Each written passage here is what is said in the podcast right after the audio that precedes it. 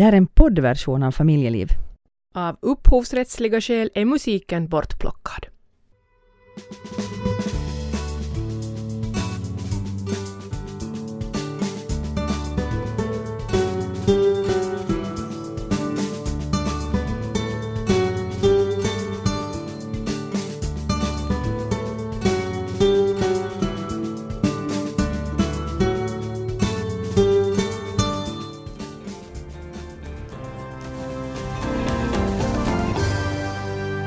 Är finlandssvenska skolelever lata och sviker lärare och föräldrar genom att inte ställa krav?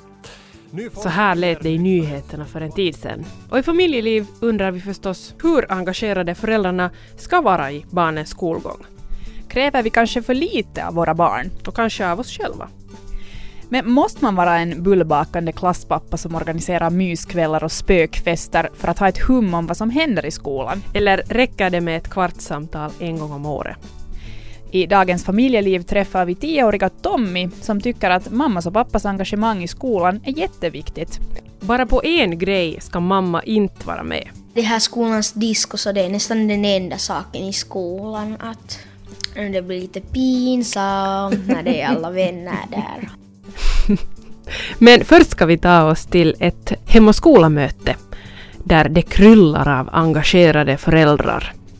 Jag heter Marika McLean. Jag heter Annika Lövgren.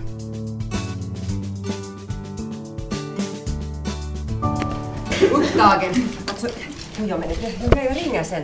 Jag, jag har ett annat samtal- samtal som väntar här. Kan du, kan du hålla upp lite? Jo, hör du, jag kan inte tala just nu. Jag har, ett annat, jag har ett möte här på gång och jag borde ringa ett annat samtal. Dessutom borde jag faktiskt vara på ett hemma nu. Jag har en ung stek i ugnen. Ja, just det. Okej, men jo, är du där ännu? Okej, men köp, kan du köpa de där grejerna som jag sa? Här är ju någon, någon annan här. Ilska, här är inte fan någon annan! Positiv. Ja, men, men vi har åtminstone två här. Det är inte så dåligt. Det är bara 500 elever i skolan. Det är ganska bra resultat skulle jag säga. Engagerad. Ja, men det, det gör ingenting, men du, vi måste göra någonting nu för att få igång aktiviteten där i skolan. De finns av alla sorter, föräldrar i skolan. Här är det improvisationsteatern Stjärnfall som ger några exempel för föräldrar som har samlats till Hem och skolas regionträff. Jag sätter mig ner med Karina Granholm från Kyrkslätt, Lasse Nyberg från Åbo och Jan Lindholm från Esbo som alla har barn i skolan. Jag frågar dem varför det är så viktigt att engagera sig i barnens skolgång. Mm. Samhörighet skulle jag säga, det är ett, ett sådant helt ord som beskriver hela det här varför man vill ha föräldraengagemang. Och sen alla tycker att det är jättebra med, med så här samhörighet, men sen att det här aktiviteten, att någon gör också någonting, så det vill vara ibland svårt. Men alla tycker att det är jättebra verksamhet. största delen verkligen de bara väntar sig att det ska hända och ske. Förväntar man sig ja, som förälder att det finns ändå någon som ställer upp? Och det är oftast alltid samma typer ända från barnen går på dagis tills de är gamla som är de här engagerade och aktiva. No, nu är det ju förstås att man ser de här samma föräldrarna liksom på parallellklasser också, att vem som är klassombud eller vem som är klassmammor och pappor. Så det är nog de här som man har stått med där på julbasaren på dagiset också. Och samma som man står där i hobbyna där och säljer kaffe och bullar och så vidare. Det är svårt att aktivera folk helt enkelt. Men, men man, är- man, är, man är nog... Nu är det så att man ser samma människor överallt. Det är bara så. Vi går med ljus och lykta och försöker aktivera nya, nya föräldrar och, och sen när vi hittar, de som vi hittade på dagis så och, och lågstadiet, alltså föräldrarna som föräldrar menar jag, då är de aktiva och sen får man hoppas att de hänger med i många år. Själv pärklade jag alltid när jag var i skolan och farsan min trängde sig in i alla föräldraföreningar så jag var på alla ställen i skolan där jag var men att nu får mina unga lida av samma sänd. På årsmötena, senaste årsmötet kan jag säga att vi var bra. Vi var fem tror jag utöver styrelsen på årsmöte i en skola på 750 elever. Så mm, då kan man ju undra sig att hur mycket är det där föräldraengagemanget? Vi brukar ju ha engage- engagemang sen när vi drar igång projekt etc. Så när vi vet att det, det behövs så och så många för det här och det här i i enstaka arbetet, nu får vi folk att aktivera sig då. Men är det fråga om att sitta i en styrelse eller, eller att hela tiden vara med om någonting, det, är det en annan fråga. Men att sitta i en styrelse betyder ju inte att man måste vara med hela tiden, att det brukar ju också- poängteras att det är hemskt lite. Men ändå är det väldigt få som vill ta det ansvaret. Är det liksom det att man har ett för stressigt liv och man har sitt jobb och så här att man hinner inte, eller vad kan det bero på? Jag antar att vi har samma alla har ganska samma liksom, rytm i livet. Liksom. Det här att du har jobb och du har barn och det finns hobbyer och så vidare. Och sen är det här att hur mycket du vill mata inåt dig. Att jag har så mycket att jag hinner inte. Matar du inte så då har du inte. Men tror du att du klarar av det så då gör man ju det. Och dessutom, du frågade tidigare varför man ville bli engagerad. Så visst är det ju det att man är intresserad av vad sina barn är och spenderar dagarna. Och att de får någonting trevligt av det där vart de finns. Och att se glädjen i deras ögon när de har haft en rolig skoldag. För en tid sedan så pratades det om att föräldrarna skulle vilja att lärarna skulle ha mer disciplin i klassen. Är det lärarnas fel att det är stökigt eller vems fel är det? På högstadiet när man gör enkäter bland eh, eleverna så får man varje år eh, ett svar bland alla andra är att, att de vill att man ska ha mer disciplin i klassen. Det här är elevernas önskemål också. Men att eh, vems fel är det alltså? Det är oroligare i dagens samhälle och det felet så har man ju diskuterat ganska mycket. Är det TVn, är det dataspelen eller, eller är det de korta sömnen alltså för att folk inte går och lägger sig i tid för att elektroniken, telefonen, Facebook tar, tar din tid? Eller, eller vad är det här? Men ungarna är oroligare nu, det är fakta. Sen vet jag också de här fallen där det finns att, att eh, eleverna vet om sina rättigheter att eh, man så att säga de är tandlösa där lärarna i vissa fall säger att de har, de har inga metoder att de kan få den här disciplinen. Du kan inte sätta ut en elev för du är ansvarig för den här eleven om du sätter ut den. Du kan inte, du kan inte så att säga sätta bort den från ditt klassrum.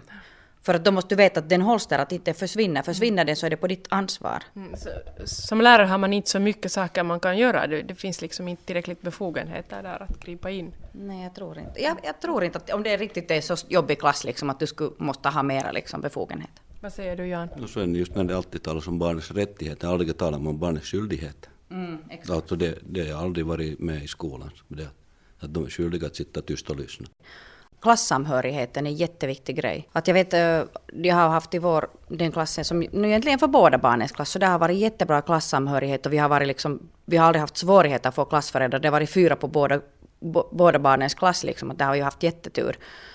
Så där har, när vi haft bra klassamhörighet, så vet du, på pojkens klass på lågstadiesidan, så där var mycket hösel och sånt här. Och så tog vi upp det liksom på ett, ett föräldrar, liksom, när vi hade klassträff eller något sånt, att barnen var i ett rum och hade, hade disco. Vi satt föräldrar och diskuterade. Och då sa läraren att hur ska vi få bot på det här, att de är lite hösliga. Så alla pratade hemma och han sa att vet du, det här blev jättebra, att efter det så har liksom klassen börjat fungera på ett annat sätt. Men det förutsätter att föräldrarna är engagerade och bryr sig och orkar diskutera de här sakerna med sina barn. Här ser man hur viktigt om du får föräldrarna genast från lågklasserna liksom engagerade. Du får dem att säga att hey, det är viktigt att komma på en sån här klassamkväm, liksom, då oberoende på vilket vis det ordnas. Så då blir det ju den här, då lär man känna varandra. I en sån här situation så fungerar det här nog i många skolor. Vi har varit med om det i vår skola också. Så det här, då ställer nog föräldrarna upp i en sån här situation när de, när de får höra och märker att barnets äh, studiemiljö inte är så som den borde vara. Då brukar man nog mötas upp. Högstadiet är svårare, betydligt mycket svårare när de eleverna kommer från olika håll. Så där liksom, och den här att få engagerade liksom föräldrarna, så det är mycket svårare där. Vad beror det på att det tar slut där vid högstadiet? Är det sen det så att man tror att när de kommer till högstadiet är de så pass gamla, vilket jag tycker att det är hemskt för de är barn. att de är gamla, men sen är det att de, barnen de skyller på att barnen har så mycket hobbyn att jag, vi hinner inte ha någon sån kväll vart vi ska ha klassamkväm, liksom att den och den. Att, och så att man bor på olika håll eftersom det högstadiet är kanske större täcknings område än vad mm. lågstadierna är. Anonym där. Ja. Mm. Men många talar om att det är just i, i den där högstadieåldern som man borde ha ännu mer att göra med varandras föräldrar för att då vet man inte så mycket vad barnen mera gör för de berättar allt mindre och så börjar de röra sig mycket mera ute. Där är det bra att man har byggt upp de här några kontakterna på lågstadiesidan. Att du ungefär vet liksom vad du har, vad dina liksom barnets, vad de har för kompisar och vem de rör sig med. Då är det betydligt lättare när de kommer upp och börjar liksom så att säga, de blir nyfikna på allt möjligt som förbjudna produkter till exempel. Och då är det ju lätt liksom sen att, de, att man kan ringa till någon och säga att hej, att, att jag vet att, att jag har fått fast en för rökning till exempel, eller något liknande. Att kanske du kollar där hemma hos er också att har ni något mm. liknande fenomen på gång. Hur mycket vet ni om hur, hur era barn har det i skolan? Om du talar om pojkar så vet man ju ingenting, utan då är det bra att man får höra det via någon så här då, som har barn som är flickor kanske, för de flickorna är mer verbala, det är nog bara så. det, jo, så då får jag höra från klassens föräldrar som har då flickor, så då kan de berätta att liksom att man att, ah, bra, okej, okay, trevligt. Just det, men du får inte via din egen pojke veta nu får man mjölka ganska mycket ur liksom. Att det är så att, har du, hur var det i skolan? Bra? Det var det. Och där tog det slut. Ja, så är det nog. och det var bra. Antingen är bra eller inte kommer jag ihåg. Ja. Ja, ja. Men alltså inga värre, katas- inga värre katastrofer alltså. Har du läxor? Nej. Nå, är det någon idé att fråga de där frågorna om man ändå inte får något svar? Visst, självklart du ska fråga. För sen mitt i allt så kan det komma sen liksom. I ett senare skede kan det komma ändå att ah, ja, ja, att vi hade idag någonting extra eller något sånt här. Nu ska, man, nu ska man sträva till det. I något skede kommer det tillbaka sen igen. Alltså det, man brukar säga att det, det är en svacka däremellan, men att nu kommer det tillbaka får man hoppas för den, i de flesta fallen. Till högstadiet, när de går liksom, kommer till högstadieåldern. Att du måste ju också ge dem det där ansvaret, att de ska börja ta ansvar för sina skoluppgifter. De måste ju börja lära det. Inte kan det komma veckobrev hem där det står att vad de har för läxor. För att de måste ju själv lära det. Inte kan du i vuxenlivet heller komma sen och någon säger att här är dina arbetsuppgifter den här veckan. Vad går man miste om om man inte är engagerad i skolvärlden, så här som ni? Mm, samhörighet och barnens glädje. Se det från ett annat perspektiv. Och så går man miste på att se, se ungarna i andra miljöer också dessutom, vilket är också värdefullt i långa loppet. Både ens egna och deras kompisar. Barnet kan gå och säga att min pappa har ju varit med och gjort det här Ja, är det, hur mycket är det så att barnet är stolt över att mm, mamman eller pappan är med? Att man kanske inte vill ha sin egen förälder med på klassresan eller på något annat? Det kanske är i ord, men inte inuti, tror jag. Det är bättre att säga det i ordet, jag vill inte att du kommer inte med, men när man råkar vara med på klassresan eller sitter och engager, eh, är engagerad i barnens, alltså hem och skolastyrelse eller annars också de här klassföräldrauppgifterna, så tror jag att det finns en liten sån här stolthet där i hjärtat.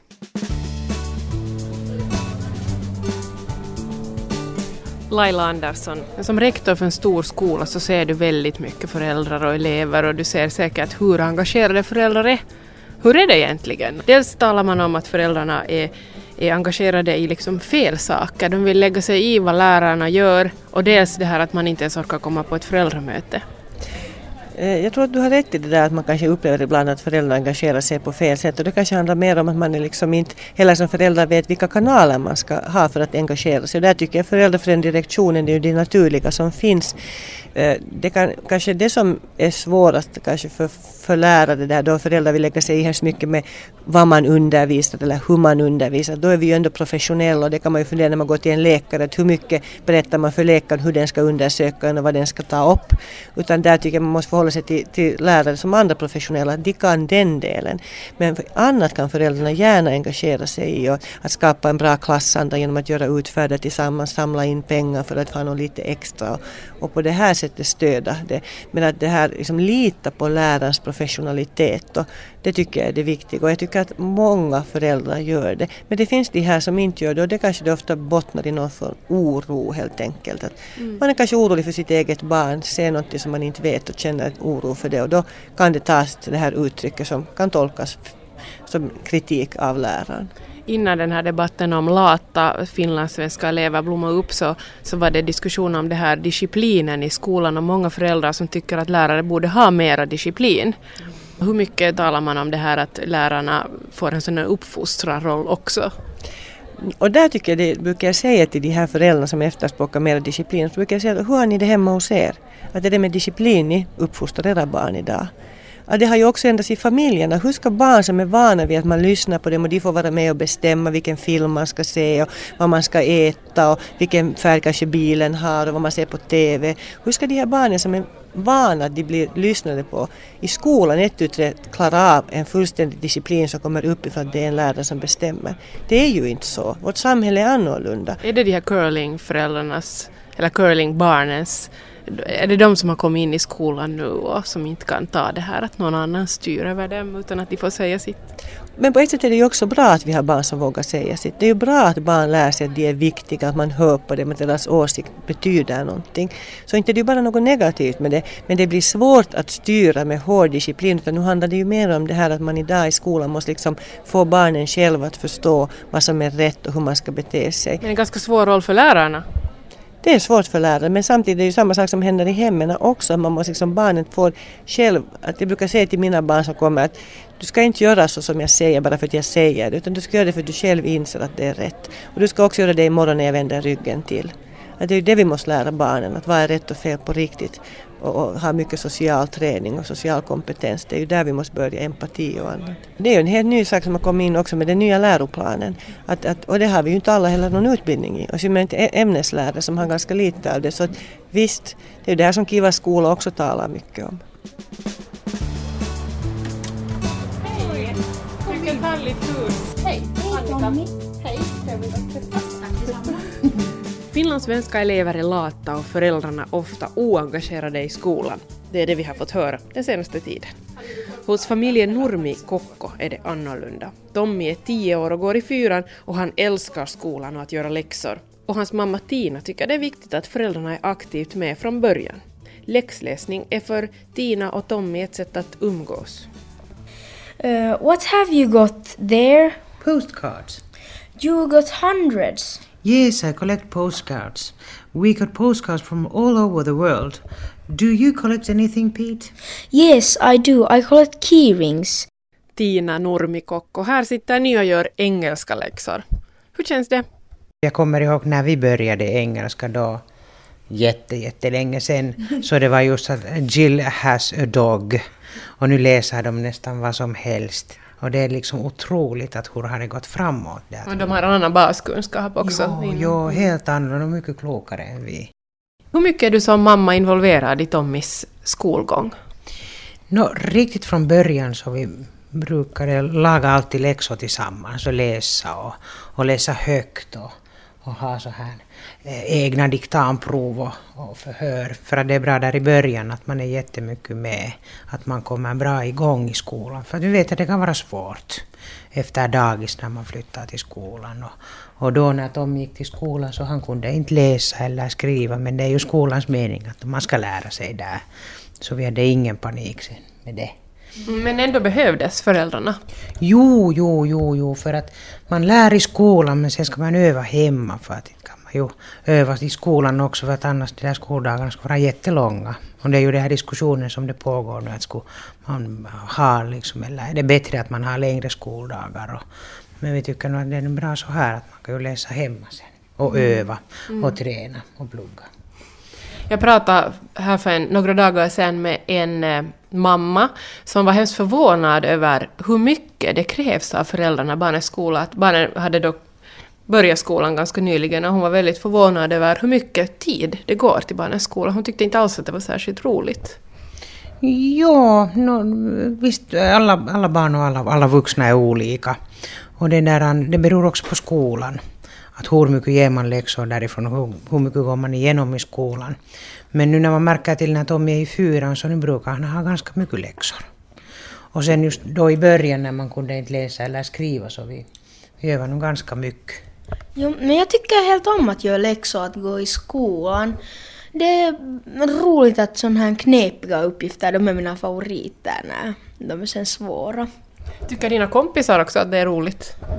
Nej, nej, nej. Jag är den enda, när det var en vår vikarie, så hon var, vad heter det nu, hon hade sån här att hon frågade alla, vem tycker om att göra läxor? Jag var den enda som satt handen upp så att jag tror inte att någon annan tycker riktigt om det. Nå, får du någon gång höra någonting om det här att du tycker om att göra läxor? Tycker de andra att det är konstigt? Nej, inte så jättemycket. Inte har jag hört det nu på en stund, men Vad tror du det beror på att de andra inte tycker att det är så roligt? det är jag inte helt säker själv, men att alla är så olika så att... Hur mycket tid går det då åt i de här läxorna? Hur var det på ettan? Och det är bokstäver, att, att lära sig att skriva och, och det där. Och det tog nog ganska mycket tid i början att öva de där bokstäver, att öva att skriva och att man skriver inte alltid ihop. Ja, För det nu- blev... När jag lite luntade när jag skulle skriva M så jag satt sådär... Berg och dalbanor. Ja, berg och dalbanor. Ja, det hela efter varandra så. Ja, så. Så jag måste göra det på nytt hemma sen när jag var hos en kompis. Hur mycket hjälpte det att, att eh, dina föräldrar eller din mamma var med och hjälpte dig? Ja, det är lätt nu när de hjälpte mig dit i början så att gav en spark till baken så att man slipper till farten. Det också tycker jag att jag har, när jag har pratat med många föräldrar som har barn i skolan, så har vissa sagt det här att om man inte gör någonting med barnen i ettan och tvåan, då när det kanske inte behövs nödvändigtvis så jättemycket hjälp ännu, så får man sig en, en kalldusch i trean när det börjar krävas mer av barnen. Då man inser att man har kanske inga rutiner för det här med läxor. Vad tror du om det, att om man inte engagerar sig från början? Jag anser nog att det är jätteviktigt att man är redan med då när skolan börjar. Och, och det där, så får vi också tacka Eftis. Tommy brukar gå dit till Eftis. Och där gör jag läxorna Och sen. där gör han också läxorna. Sen om man har jätteroligt där så gör han sen hemma när han kommer hem därifrån. Så att det där Eftis är så här guldgryn för oss. Att Nå, om FTIS inte skulle finnas, hur mycket skulle, vad skulle det betyda för er? jag tror att sen när vi skulle komma hem från arbetet skulle det vara ganska tråkigt att börja genast laga läxor då efter man har varit fem timmar hemma och, och, och kanske spela eller något liknande. Jag funderar på det där som förälder om man har varit på en åtta timmars arbetsdag, kommer hem, lagar mat och alla äter. Det blir inte så mycket tid kvar. Om man ska använda det till läxläsning så kan det bli stressande. Så det är bra att man gör det i eftisen, att man har fritid hemma. Ibland är det roligt att göra läxor. Ett sätt att umgås, är det det? Kan det vara det? Ja. Kan man göra det till en rolig grej, alltså att det inte behöver vara något sånt måste? Ja, nu har vi skrattat många gånger när man har skrivit lite fel eller... Jo, jag kommer ihåg en sån här då när vi var på ettan, en sån här diktamen när vi fick sån här Bo bakar kaka, Bo tar en bit, stor bit till så jag skrev misstag där till. Och Revlin säger sådär Bo bakar kaka, han tar en stor bit till. Det är alltså helt roligt när det händer också ibland att nu skulle det ju vara tråkigt om du skulle skriva hela tiden rätt och att du inte skulle ha någon sån här. Förra veckan tog vi hade miljöprovet och vi tränade här hemma och, och sen hur, liksom i lantbruket, hur gör man när vi bor här no, nästan i stan så vi inte riktigt vet. Så att, sen tänkte jag att vad skulle det där sås och koppens traktor Alban sa att var när han går i och, och tröskar, harvar, jobbar på, går på åker och, och snackar skit. Och sen där vid provet, så när jag hade inte komma, eh, kom ihåg, jag kommer inte ihåg det där rätta ordet, så satt jag i provat uh, när det var, man skulle sätta tröskar, harvar, skördar, plöjer och, Och, gö- och, gödsla så. Vad var det nu? Nå, jag sitter här och snackar skit. jag sa det där sen. Tillbaka hos tioåriga Tommy och hans mamma Tina Nurmi Kokko. I familjeliv idag pratar vi om föräldrars engagemang i barnens skolgång.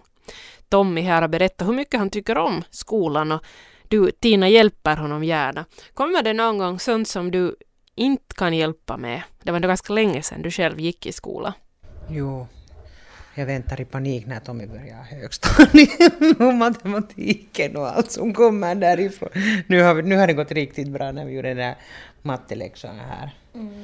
En dag sen så det där, det gick ju riktigt bra ännu. Men om det händer så, så då försöker jag nog själv att om min mamma kommer ihåg när hon är så gammal, att så många år när hon gick i skolan så att Hur ofta märker du det här att det är länge sedan din mamma själv har gått i skolan? Nu har du... Jag brukar inte märka det så ofta men nu kommer det något sånt här uttryck. Vissa har ju det här att pappan sköter vissa ämnen och mamman sköter andra, så det som man är bra på. Så. Men här är det du som sköter skolan då, eller? Nu så länge har det nu varit så. Mm. Men oftast gör jag nog helt läxorna själv att men någon när det kommer sådana här svåra som det här när vi börjar just med den här divisionstrappan så det var sen svårt i början men Är du alltid så här positivt inställd till, till läxor? Att du alltid tycker att det är roligt? Eller känns det någon gång tungt? Nå, oftast känns det så här roligt men sen när vi börjar ju alltid nytt ibland så då kan det kännas svårt där i början men sen blir det helt roligt när du förstår det. Vad ger det här hans eh, skoluppgifter och hela hans skolgång dig personligen? Om du inte tänker bara på hur du kan hjälpa honom, utan vad får du ut av det själv som förälder? Varje dag när Tommy far till skolan så jag anser att det är härligt att han älskar att vara i skolan och, och lära nya saker så det ger mig jättemycket. För att jag anser att det är viktigt att det här början går bra. Att man inte faller utanför. skolsystemet. Mm, hur spännande är det själv att följa med hur skolan ser ut nu den tid sedan du gick själv i skolan? Oj, det är nu massor med förändringar. Nu var det så här utan tillkunnande när vi var i skolan att man kunde inte riktigt fatta att varför ska man läsa det här, man bara läste. Och sen när det blev prov så man skrev det som man kom ihåg. Men efter det så var det lite svårt att komma någonting ihåg. Att det, det har blivit förändring, att nu måste man fatta och begripa att vad man läser, vad man gör och, och varför gör man det. När, när tror du då att barnet är, är färdig att ta ansvar helt själv för sin skolgång? No, det måste väl vara någon gymnasie eller yrkesskola eller yrkesläraranstalt. Men nu anser att man varje dag frågar om att har du läxor, har du gjort dem, har du prov, ska vi öva, nu ska jag ha förhör. Och när blir man tjatig då som förälder? Kan det vända sig mot en att man inte orkar alls med det för man får hela tiden höra om det? Mm, nu, det måste nu väl fråga Tommy att orkar Att- höra med. Nå, nu orkar jag. Hon får fråga så mycket som hon vill. Oj, tack ska du ha. Idyll här. Och Hur tycker du att det här kommunikationen mellan skolan och föräldrarna fungerar? Har ni tillräckligt kommunikation om hur barnet har det i skolan och så här? Jo, nu har kyrkobyskolan också hoppat in till Vilma-systemet, att man får informationen. Bilma-systemet, alltså ett, ett datasystem. Ja, datasystem att man får meddelande från lärarna om det har hänt något eller sen kan man själv skicka brev till lärare eller fråga. Men nästan varje dag träffar man någon lärare eller, eller det där en förskolalärare och frågar att hur har det gått då. Mm. Jag anser att så här direkt, rakt respons är bättre att man väntar att någonting ska hända. Men om man ser någon så här att nu går det lite dåligare eller det börjar vara någonting så att man skulle få höra det genast. Att innan det går för långt. Och jag är nu med där i Hem och skolans verksamhet och jag anser det är också jätteviktigt att, föräldrar skulle komma med och tillsammans kunde vi jobba för skolan och för elever. Att Mm. det skulle vara ett bättre ställe för alla. Men nu säger ju jättemånga att föräldramötena, det, det är väldigt få som kommer på de här föräldramötena och sen när man frågar att vem vill ställa upp i styrelsen så vill, vill de här föräldrarna sjunka under bordet. Ja, så här frivilliga sök. Eller sen är det alltid de här samma människorna som har varit med från dagis och de fortsätter sen i skolan. Men den största majoriteten vill helst inte ha någonting med något att göra som kräver tid. Mm, Så har det väl alltid varit i alla sammanhang, i alla föreningar. Så det är alltid det här grundgänget som, som jobbar och försöker locka mera människor in. Och sen alltid då då kommer det någon till och det är ju fint att folk vill och, och kan komma med. Mm. Men nu förstår jag att ibland är det, är det jättesvårt att komma med. Man har ett och annat och, och krävande arbete och borde man sen lite minska mängden arbete eller vad ska man göra? Om arbetet tar för mycket tid så borde man ju fundera själv att har man tid och orkar man? För att vi vet ju att barnen kräver ju tid och ork. Mm. Men så finns det de som tycker att när barnen väl börjar i skolan, då är det skolans uppgift att sköta skolgången. Föräldrarna ska inte behöva befatta sig med det här. Har du någon förståelse för sådana tankar? Nu förstår jag människor som tänker sådär att det är liksom skolan som lär. Okej, det är skolan som, som lär olika saker, men att man ska öva de där sakerna som man lär och, och, och att, att få gå vidare, att man kan gå vidare. Det behövs ju träning och övning där hemma och, att barnen begriper och, och fattar vad har man lärt sig. Så. Jag tycker också att det är viktigt att föräldrarna hjälper här lite till. Att om skolan ger fast en uppgift som du ska göra och du kan inte själv det, så sen behöver man ju hjälpa föräldrarna. Men sen om de är inte färdiga att ge den där hjälpen, när de tror att skolan har redan lärt den, så det blir sen en knepig situation. Är det någon som inte vill att hon ska vara med? No just det här, det här skolans disco, så det är nästan den enda saken i skolan att Varför vill du inte att hon ska vara med där? det blir lite pinsamt när det är alla vänner där. Vad är det som blir pinsamt med det då om, om mamma är med där? Nå, sen är det just vad heter det när hon börjar sätta min dräkt sådär ordentligt så att eh, man får den känslan att alla andra tror att man inte kan sätta själv kläderna på att det blir just det och sen. Men i sån här pla- sen det är också det här pinsamt att om det är jättemånga elever fast mm, runt omkring dig sen kommer mamma och kramar dig det här från sidan så det är så att det är sen det här värsta. Nu har mamma lärt sig att du ska inte krama där i vissa situationer. Jo, då. vi har kommit överens att i skolgården får man mojka men inte röra och inte säga något så här älskar dig grejer. Det är utanför skolgården. Jo, det är utanför skolgården och hemma. Och sen just i, fast det skulle vara såna här människor, människor som man inte känner, fast om man går till någon teaterföreställning eller sånt så där är det också pinsamt när, om där är fast sån här Ja, vem som helst som är där runt omkring och det är jättemånga människor så då blir det just den här känslan att nu vill man inte att... Pinsamt. Pinsamt. Jag hörde om en sån här undersökning om, där man kollade vad, vilken betydelse det har att någon har varit med med barn och gjort läxor, där det visade sig att alltså det var invandrarbarn här som hade undersökt, så om de hade en mormor där bredvid i köket när de gjorde sina läxor, som inte ens förstod vad de gjorde, som inte kunde språk, eller någon mormor eller någon annan släkting, så de hade mycket bättre resultat. Fast inte den här mormor hade kunnat hjälpa, utan bara det att det fanns någon som brydde sig. Ja, ja. Ja, men det är ju precis som i, övriga samhällen också. Att om man har någon, någon stödperson eller någon mormor eller morfar eller mamma eller pappa eller storebror eller stora syster så, så det där det hjälper ju alltid till. Det är någon som kommer hem här.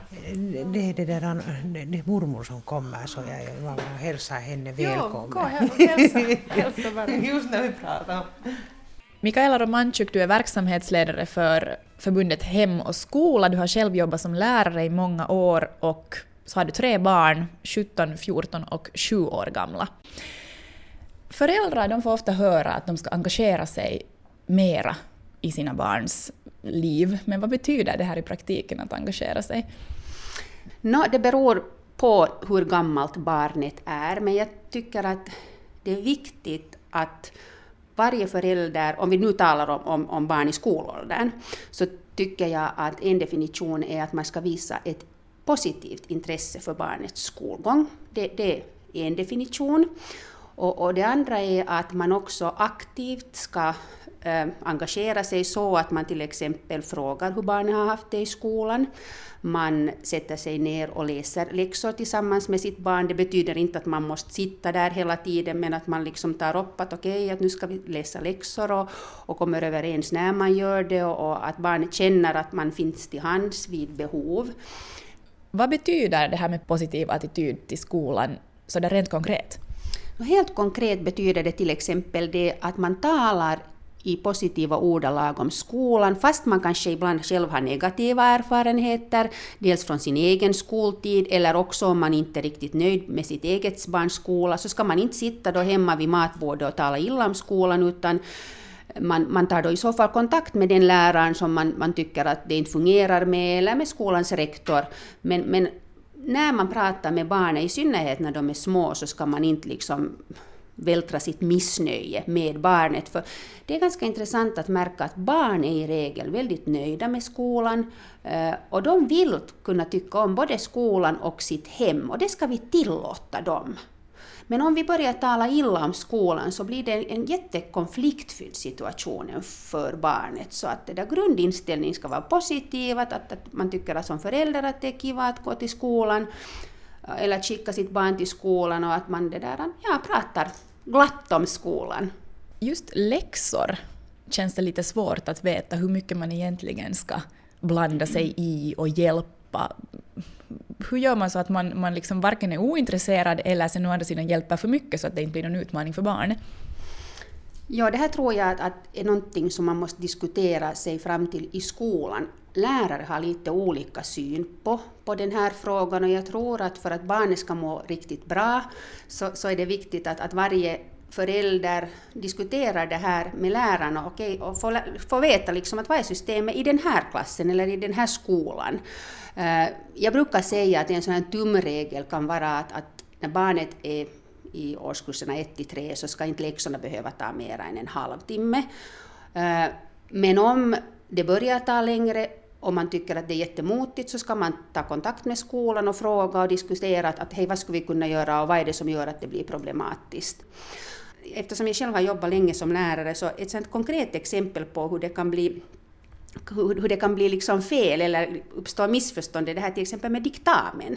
Att, att barnen får till läxa att öva till diktamen men man får inte någon konkreta liksom recept på hur man gör det. Och då övar barn på väldigt olika sätt. Något barn sitter först och skriver av texten och så eh, dikterar föräldrarna och så rättar man och så dikterar man på nytt. Och så kommer något barn till skolan och säger att jo, jo, jag har övat så får det jättemycket fel ändå. Och sen när läraren kollar men hur har du övat så säger barnet jag läste igenom texten. Och det här är ett ganska bra ett exempel på att, att föräldrar kan inte alltid veta vad det betyder att man övar till diktamen. Och som lärare så är mycket väldigt självklart. Och jag har märkt eftersom jag då har jobbat tio år i skolan och nu har jag varit sex år, nästan sju år borta från skolvärlden att, att det där det som är självklart för mig som lärare är inte självklart för en förälder som jobbar i en helt annan bransch. Och därför är den här dialogen så oerhört viktig. Mm. Du talar om, om årskurs 1 till 3 och att då ska läxläsande ta ungefär en, sådär en halvtimme. Men hur är det till exempel i högstadiet, ett barn som går på åttan? Vad är föräldraengagemanget i skolgången där?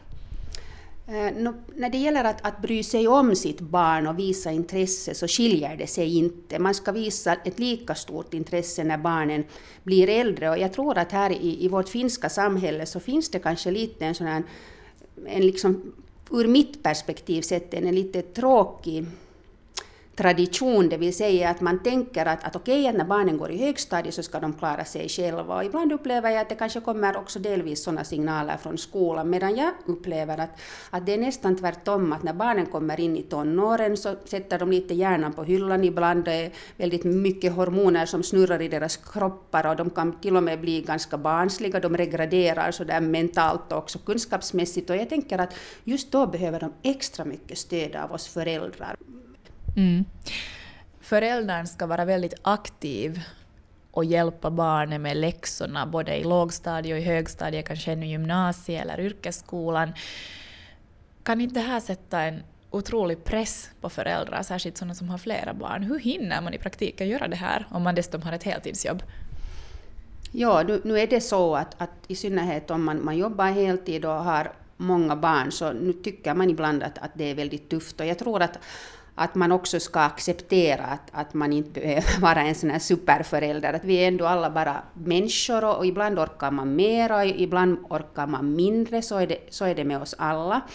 Och jag tycker att man ska inte kräva alldeles för mycket av sig själv heller. Och, och som mamma till, till, tre barn så märker jag att, att nu kan det ju hända att just med det där tredje barnet så måste man lite extra skruva till för att, att ge det samma liksom, engagemang som det där första. Mm. I Sverige finns det ju en ideologi åtminstone i vissa skolor, att, att man inte ska ha några läxor eftersom det sätter barnen i en väldigt ojämlik miljö då vissa barn har föräldrar som engagerar sig till tusen och andra har föräldrar som kanske inte har möjlighet att göra det eller kanske inte har intresse av att göra det. Vad tycker du om en sån här läxfri skola? Ja, jag har funderat ganska mycket på, på det här själv och, och det här, kanske jämfört med mitt, liksom, eller det egna arbetslivet, att jag, jag ser ju ogärna att, att jag måste jobba hemifrån på kvällen och då kan man tänka att varför ska barnen då ha läxor? Men samtidigt så tycker jag att det positiva med läxor är förutom att det är bra med repetition, är ju det att när barnen har läxor så då ser föräldrarna också vad som händer och sker i skolan och då kan man faktiskt visa ett intresse. Om man inte alls vet vad barnen lär sig, så hur kan man då diskutera skola? Så därför tycker jag kanske ändå att läxorna liksom har sin plats. Men jag tänker att om det visar sig att det finns familjer där barnen av någon anledning inte kan få stöd med läxor, så då tycker jag att det är väldigt positivt att man i skolor ordnar till exempel läxläsningsklubbar där barnen kan få stöd av en vuxen. Att jag tycker att, att som med mycket här i livet, man ska inte vara så kategorisk utan man ska försöka vara flexibel och hitta lösningar som stöder alla barn. Att vi ska ändå komma ihåg att, att det viktigaste i skolan är att alla barn har det bra. Du verkar själv som den här riktiga supermamman, så här åtminstone på ytan. Du är verksamhetsledare för förbundet Hem och skola, du har jobbat som lärare, du har varit klassmamma, du är trebarnsmamma. uh, riktigt den här förebilden, men du berättade här tidigare att också du har gått in i väggen i något skede. Kan du berätta om det? Ja, ja det där ungefär för fem år sedan tror jag det var, så, så blev jag väldigt, väldigt trött och, och det slutade med att jag faktiskt gick riktigt ordentligt in i väggen och eh, som det ofta är sen när man klarar sig ur någonting kämpigt i livet så kanske man lär sig någonting. Och, och, det som var kanske en viktig lärdom för mig var det, dels att man inte alltid behöver vara så jätteduktig och det är en sak som jag också kanske har försökt nu förmedla till mina barn när det gäller skolgången, att, att man ska försöka göra så gott man kan men man behöver inte alltid sträva efter den där tian och det är alldeles okej okay att vara trött ibland. Och, och sen också det som var tycker jag, en väldigt viktig lärdom och, och väldigt skönt att märka att fast jag inte orkar vara den där aktiva mamman heller när det gäller skolengagemang så bar det i alla fall. Eh, och, det var mycket tack vare mina barns skola. De här två äldre gick då ännu i lågstadiet och vi hade en väldigt bra kontakt i skolan och, och lärarna. Och, och, då kunde jag öppet säga att nu är det så här att jag orkar inte. Och, och jag kommer ihåg en sån här sak som på något sätt fick mig att, att nog känna mig jättedålig. Eh, men samtidigt så insåg jag att, att, att okej, okay, att, att mina barn får gå i en väldigt fin skola för att det var så att jag orkade stiga upp på morgonen, det orkade jag inte alls alltid då. Och så sa min lilla dotter, hon var kanske sju, åtta år, och så sa hon mamma, vi ska skida idag. Och nu skulle det nog vara jättebra att jag skulle ha mina skidor med, för det här är tredje gången vi skidar och jag har inte haft skidorna med en enda gång. Och då kändes det nog jättejobbigt för mig. Samtidigt, eller kanske efteråt, så var jag jättetacksam över att den här läraren inte hade gjort någon stor affär av det här att min dotter inte hade haft med sig sina skidor. Det kom inte några arga lappar eller några kvarsittningar, utan det fanns liksom den där förståelsen i skolan. Och det uppskattar jag jättemycket. Och det lärde mig också kanske det att vi ska inte liksom döma människor innan vi har gått ett månvarv i, i deras mockasiner. Att, att jag, jag ogillar väldigt mycket det här att man säger att föräldrar är oengagerade och ointresserade. För vi vet inte vad som gör att de kanske inte orkar.